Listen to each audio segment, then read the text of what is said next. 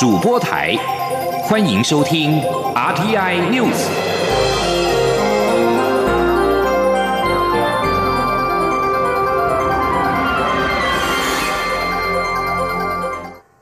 各位好，我是主播王玉伟，欢迎收听这节央广主播台提供给您的 RTN News 新闻。首先带您关注，A Z 疫苗今天正式在台湾开打。为了建立民众的信心，行政院长苏贞昌大清早也在卫福部长陈时中陪同之下前往台大医院接种疫苗。事后，苏奎表示情况良好，没有任何不适。陈时中也表示打完之后觉得很安心。第二剂疫苗预计八周之后施打。至于何时安排总统接种疫苗，陈时中则是希望总统能够带头施打国产疫苗。前天，央广记者杨仁祥、吴立军的采访报道。首批 A Z 疫苗二十二号起在全台五十七个医疗院所开打。卫福部长陈时中大清早七点三十分就现身台大医院，等候行政院长苏贞昌一起接种。对于媒体质疑未开放媒体拍摄两人接种的画面，是否只是打假针？陈时中予以否认。他说：“我们当然不会作假，医院也没有作假的必要。况且打疫苗是一件好事情，哈，不需要作假。”而苏奎则在七点四十分抵达台大医院后，进行进入院内施打，等到打完，再经过三十分钟观察没事后，才步出医院。受访表示状况良好。他说：“我刚才已经完成注射，打在左边的手背上。”现在打针的地方并没有任何疼痛的感觉，身体也没有任何酸痛的感觉。那刚才经过三十分钟的休息，现在状况良好，没有任何不舒服的感觉。苏贞昌也表示，医师特别交代他要多喝水、多休息。第一点他一定遵办，但是第二点可能比较有困难。也希望大家看到他的状况，可以安心来接种。陈世忠施打完毕后，也表示很安心。第二季预计五月十七号施打。至于何时安排总统施打，陈世忠则表示希望总统能带头施打国产疫苗。他说：“如果总统的话，看看他有没有特殊的行程啊？或者医疗团队要去决定这事情。不过你如果问我的建议，我倒比较希望说，希望哈，如果国产疫苗成功的话。”来打国产疫苗，那也很有意义。那我们希望国产疫苗能够成功。陈时中也预估，国产疫苗应可在七月通过检验。此外，台大医院院长吴明贤也在带头施打后，感谢政府将首批珍贵的疫苗献给全国第一线医护人员施打，成为台湾防疫史上重要的一天。中央广播电台记者杨仁祥、吴丽君在台北。采访报道。而苏贞昌在接种完疫苗之后，与脸书发文表示，疫苗保护网将会越来越大，目标是建立群体免疫，和全世界一起对抗疫情。而政府将审慎观察所有接种人员的健康状态。他也呼吁民众遵守防疫指引，为台湾守下最后一局。台湾今天开始替第一线医护人员施打 A Z 疫苗。新北市长侯友谊一早也到板桥亚东医院关心施打情况。亚东医院是卫福部核准可以施打 A Z 疫苗的四家医院之一。亚东医院院长林芳玉也带头接种，希望增加医护人员的信心。侯友谊表示，目前新北市第一批登记有意愿施打的医护不到三成，呼吁医护同仁踊跃接种，保护好自己，才能保护别人。前天记者王威婷的采访报道。首批 A Z 疫苗二十二号起在全台湾五十七家医院展开施打，新北市只有板桥亚东医院、双河医院、新店慈济医院和淡水马街医院四家获得卫福部核准可以施打 A Z 疫苗。亚东医院由院长林芳玉率先带头接种疫苗，新北市长侯友谊一早也到亚东医院关心施打情形。侯友谊表示，新北市第一批登记愿意施打 A Z 疫苗。苗的医护约四千九百二十九人，占新北医护的百分之二十四点三，而新北获得的疫苗只有三千八百剂，数量仍然不够。相信中央之后会陆续将疫苗送到新北市。侯友谊也表示，第一批登记愿意施打的医护数量不到三成，一般民众可能更有疑虑。他认为政府首长应该率先站出来施打，安定民心。侯友谊说，等到疫苗量足够，轮到地方首长施打时，他也会第一个站出来。侯友谊也呼吁第一线医护踊跃接种疫苗，因为保护好自己，才能保护别人。侯友谊说：“鼓励第一线的医务同仁们能够勇于施打，那政府首长更应该鼓励大家一起面对 A G，一起来施打，让 A G 能够在正义底下，让民众能够安心。”所以大家一起加油，我们防疫不分彼此，大家同心齐力。如果 A G 的疫苗的施打力能够提高，全民的防卫力量就能够更增加有形的保护力。现年七十岁的亚东医院院长林芳玉早上八点率领医护抵达注射区。林芳玉已经先填写完毕意愿书和问卷，询问是否有疫苗过敏史、使用特殊药物、量体温和经过医师评估确认最近三天没有发烧。林芳玉施打完毕后休息三十分钟，并无出现不适症状。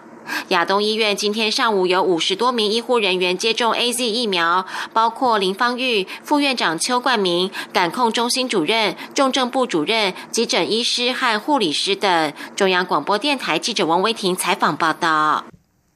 台北市长柯文哲今天上午到和平医院视察疫苗施打状况，并且慰问第一线的工作人员。他在视察之后受访表示，目前台北市医护人员有四成的施打意愿，因为台湾疫情稳定，所以没有接种疫苗的急迫感。但台湾不可能一直锁国，最终终究要施打疫苗。继续关注的是区域形势。针对美国与中国在阿拉斯加高层会谈之后的区域情势，陆委会主委邱泰三今天在立法院内政委员会答询指出，美中虽然在对话时针锋相对，但我方不会因为表象就做出任何认定或采取对应作为。所以，包括陆委会在内的相关单位目前都在持续关注，进一步了解并搜集各方资讯，相信政府一定会有后续的应处作为。前天记者王兆坤的采访报道：中共官员日前在美中高层会谈表示，台湾是中国领土不可分割的一部分。陆委会主委邱泰三对此重申，中华民国是主权国家，台湾从来不属于中华人民共和国，未来更不可能是。台湾的未来与发展，只有两千三百万台湾人民有发言权与决定权。邱泰三再次呼吁中共当局务实透过不设前提的沟通对话化解政治分歧。至于美中会谈的后续情势，则将持续密切关注。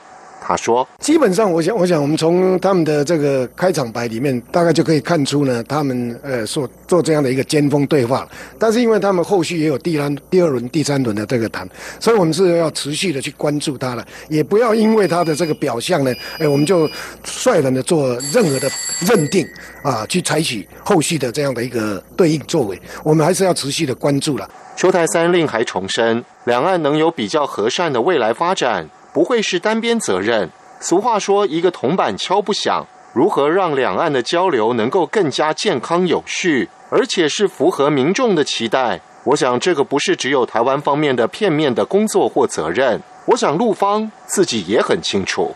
中央广播电台记者王兆坤台北采访报道。台湾的关键技术需要加强保护。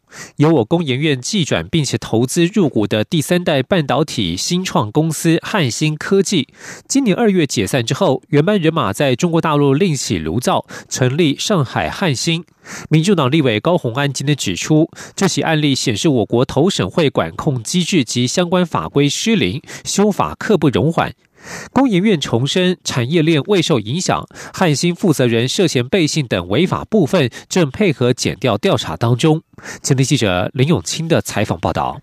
工研院与汉明科技共同投资的汉芯科技，主要产品是碳化细功率半导体，对未来电动车、电动巴士产业发展非常重要。还曾风光入选工研院创业超新星，但因在台募资不顺、营运困难，今年二月宣布清算解散。没想到被媒体披露，关键人员全数吸进中国大陆。民众党立委高鸿安二十二日在立法院召开记者会，指出护国群山遭移山，汉芯负责人李传英不但疑似在台湾公司解散前就前往中国担任董事，更在新竹的原汉芯地址又以侨外资成立黄腾股份有限公司，期间的金流与计转过程相当可疑。他认为我国应比照美国做法，建立并不断更新基础科技关键技术清单，防堵技术外流。高鸿安说。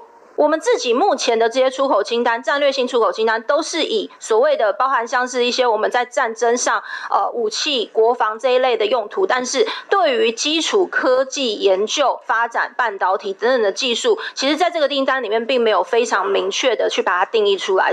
工研院技术移转与法律中心执行长王鹏瑜重申。汉芯的碳化系技术已不算新，不会影响国内产业链。不过，如果公司在还没解散前，对岸就在使用这个技术，工研院一定追究，绝不宽待。他强调，只要让我们知道对岸有用到这个技术，甚至刚刚讲还没解散就在用了，这一定追究。这第一个，第二个人的部分也很重要。那人的部分刚刚也跟各位报告过，我们一定是要求保密。如果还同时兼职的话，这一定有背信罪。高鸿安最后表示，汉芯事件暴露出新创公司在台湾营运募资的困难，而我国法规机制包含营业秘密法、经济部投审会、科专成果境外实施条例以及战略性高科技货品输出入清单等四大关卡，却全失灵。呼吁相关部会必须思考提升产业环境，并修法保护台湾的人才和技术。央广记者林永清采访报道。国际消息。就在华府与美中阿拉斯加会谈当中，对于加拿大人受审案表达关切的数天之后，加拿大前外交官康明凯今天因被控间谍罪在中国受审。加拿大二零一八年应美国要求逮捕中国电信设备巨擘华为财务长孟晚舟之后，中国随后逮捕了康明凯以及加拿大商人史佩福，并且在二零二零年六月以间谍罪名起诉两人。北京坚称这项行动与孟晚舟案无关。在康明凯今天受审之前，中国辽宁丹东中级人民法院已经在十九号闭门审理史佩福被控间谍案。加拿大总理杜鲁道称，这种缺乏透明的做法令人完全无法接受。观察家表示，这两名加拿大人恐怕将被定罪，但最终可能促成一项外交协议，并据此获释回国。中国法院的定罪率超过百分之九十九。在区域形势方面，就在日本首相菅义伟即将访问白宫的前夕，日本媒体报道，美日两国同意在中国与台湾发生军事冲突时密切合作。美国的日本专问题专家表示，日本可能会转向对北京采取更强硬的立场。日本经济新闻二十一号引述日本政府消息人士的话说，美国国防部长奥斯汀十六号在会见日本防卫大臣岸信夫时提到了台海冲突问题。岸信夫表示，中国战机飞越台湾海峡中线的次数越来越频繁，日本自卫队正在研究如何与美军合作防卫台湾。美国霍夫斯特拉大学法学教授古举伦表示，中日关系正在走下坡。此时传出日本考虑协助美国防卫台湾、抵御中国的消息，肯定会让中国外交官员气炸了。而华府智库史丁生研究中心高级研究员、日本研究项目主任陈己游记则认为。菅义伟这一次访问的首要任务是要确保美日双方对于重要问题达成共识，包括对北韩的安全挑战以及两国应对疫情的合作。此外，日方也试图寻求美国支持今年夏天举行的东京奥运会。至于维持美国与中国的关系，陈吉游记认为，从美日两国政府最初互动来观察，日本将会稍微转向对北京采取更强硬的立场。以上新闻由王玉伟编辑播报。我是指挥中心医疗应变组副组长罗义军。居家检疫或隔离期间不能出门，如果出现发烧、咳嗽等呼吸道症状，请与卫生局联系，并依指示就医。如非紧急医疗需求，则请于居家隔离或检疫解除后再看诊。所有入境人士一律都要居家检疫十四天，不可以离开住所。违反规定，最高可处一百万元，并取消领取防疫补偿金资格。有政府，请安心。资讯由机关署。提供。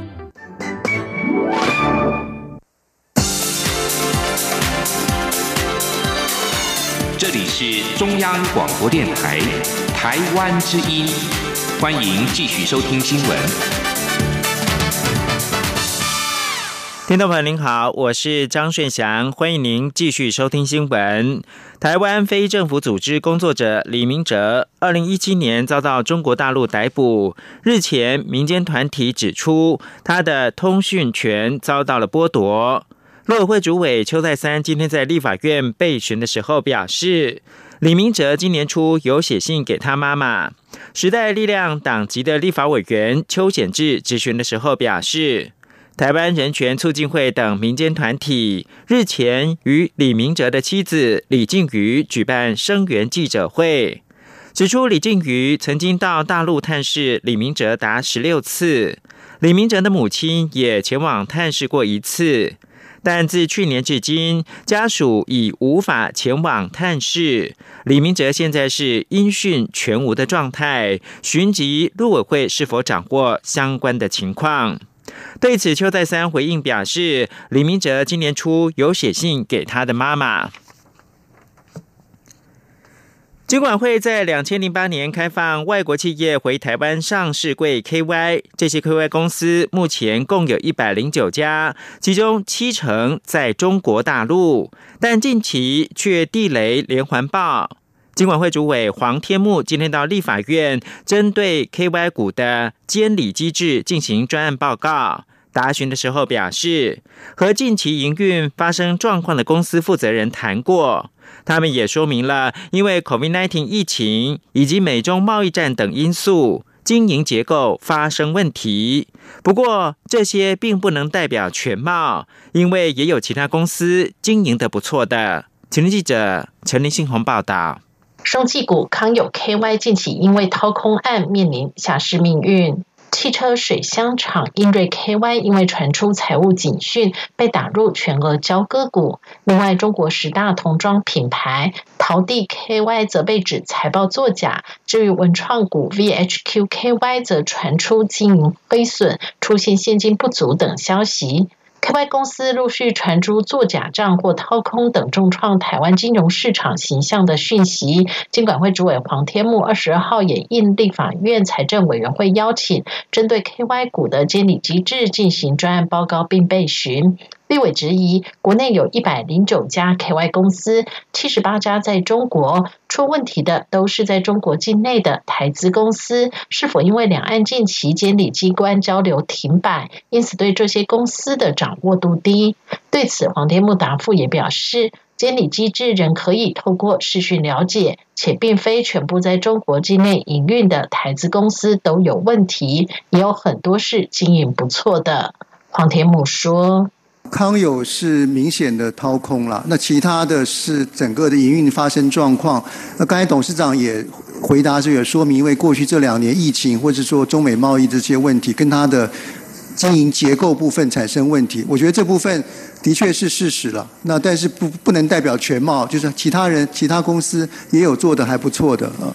事实上，根据金管会的统计，所有 KY 公司在台北股市的市值已经达到新台币一兆六千零四十三亿元，且从二零零八年开放至二零一九年底止，KY 公司因营运所产生的获利，在台湾国内配发现金股利高达两千三百一十二亿元。金管会认为，这样的表现对台湾资本市场具有一定贡献度。至于如果以股价来看，台北股市的千金股有将近一。办是 KY 股表现相当亮丽。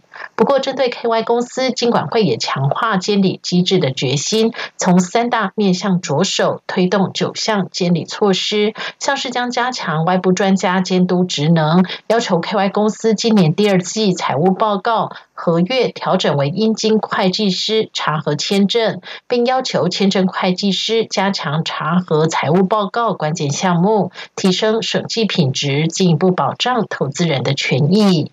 中央广播电台记者陈林信鸿报道。水情持续恶化，外界关注是否距离水情灯号亮红灯进入到停。公五停二的限水阶段越来越近。经济部长王美花今天在立法院的经济委员会指出，公五停二措施一定是在红灯阶段才会实施，而且是以整个区域做决定。目前新竹、苗栗、台中是较为严峻的区域。他并且强调，如有确定亮红灯，绝对会提早通知，并做好配套。而旱灾中央应变中心本周将会开会讨论水情，目前的议程还没有确定是否将讨论亮红灯的议题。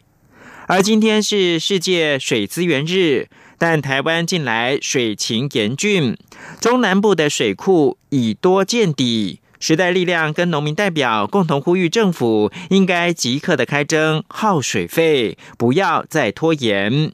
面对缺水课题。政府也应该政策环评，协助产业转型，建立永续的用水思维，才能够应应极端气候的缺水危机。记者郑祥云、刘玉秋的报道。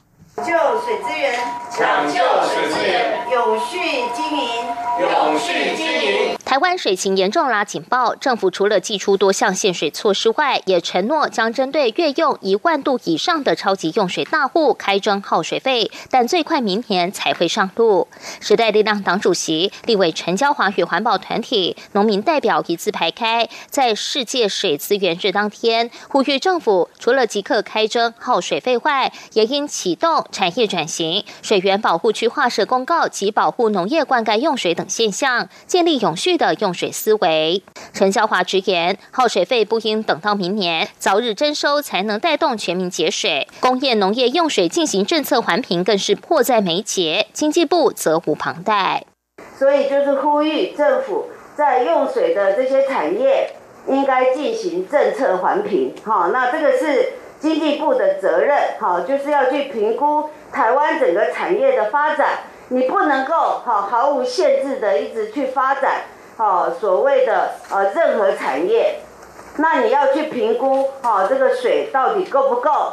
台湾水资源保育联盟主任年立玉也说，水资源是公共财，使用者付费天经地义，支持产业发展的同时，也应尽速开征耗水费，由高耗水、耗电产业先征收，并依水级别调整不同费率，才符合世界水资源日珍惜水资源的意义。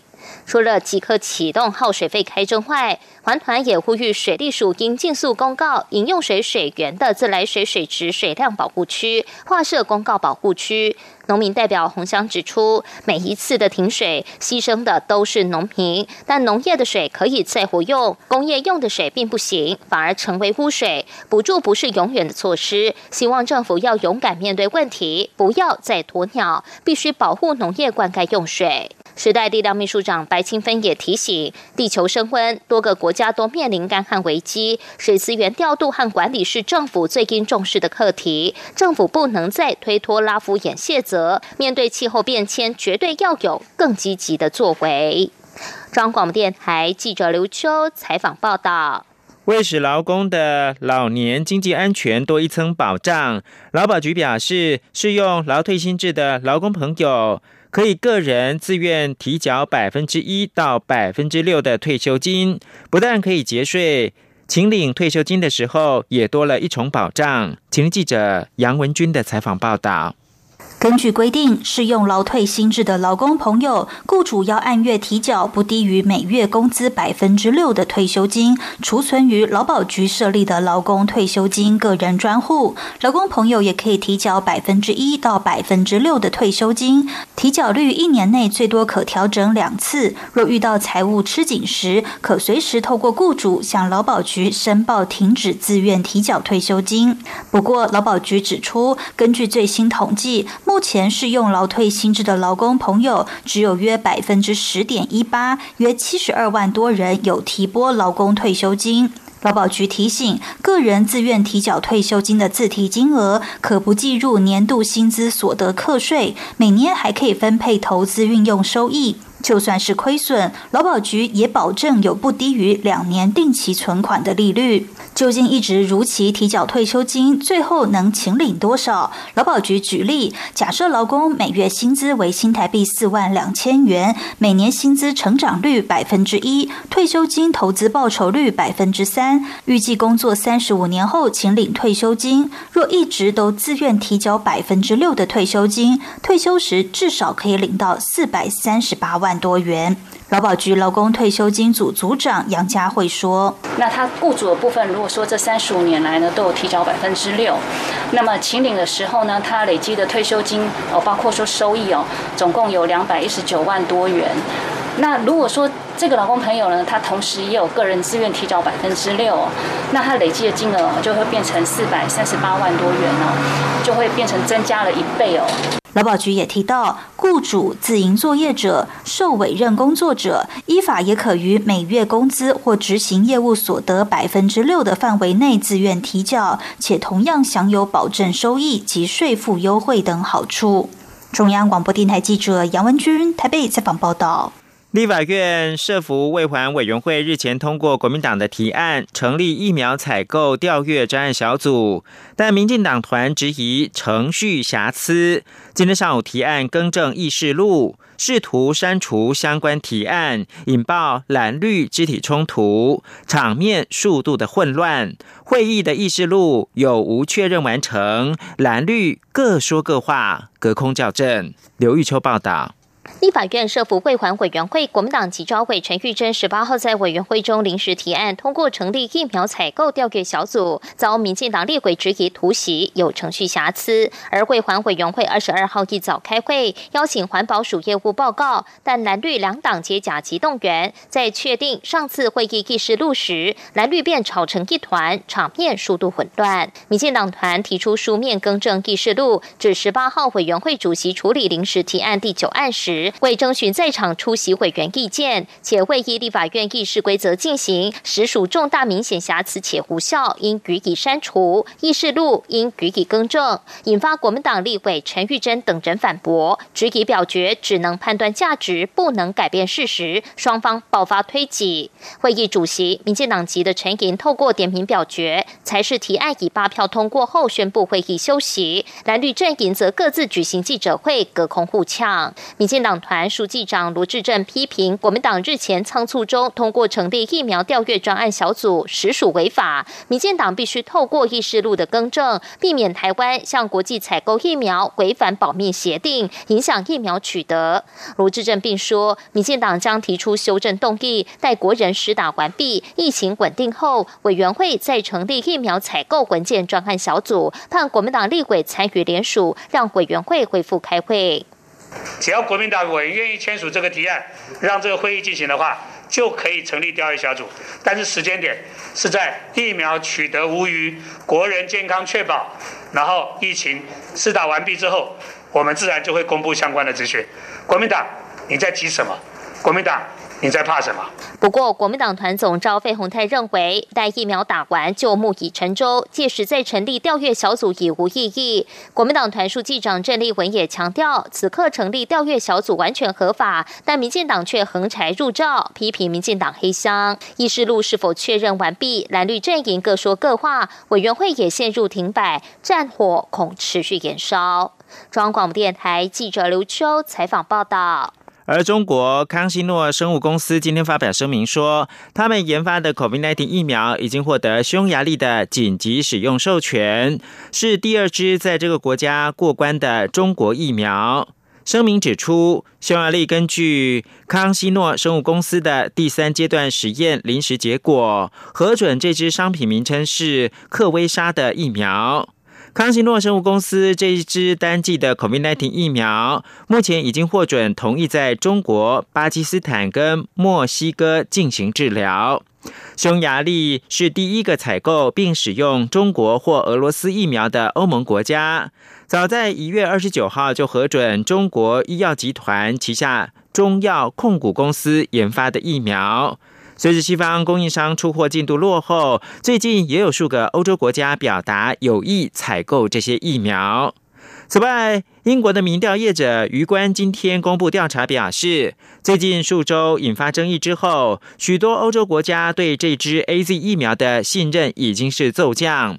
三月中旬进行调查中，百分之五十五的德国人如今表示这支疫苗是不安全的，一个月之中升高了百分之十五，相较之下，认为安全的比例是百分之三十二。以上新闻由张顺祥编辑播报。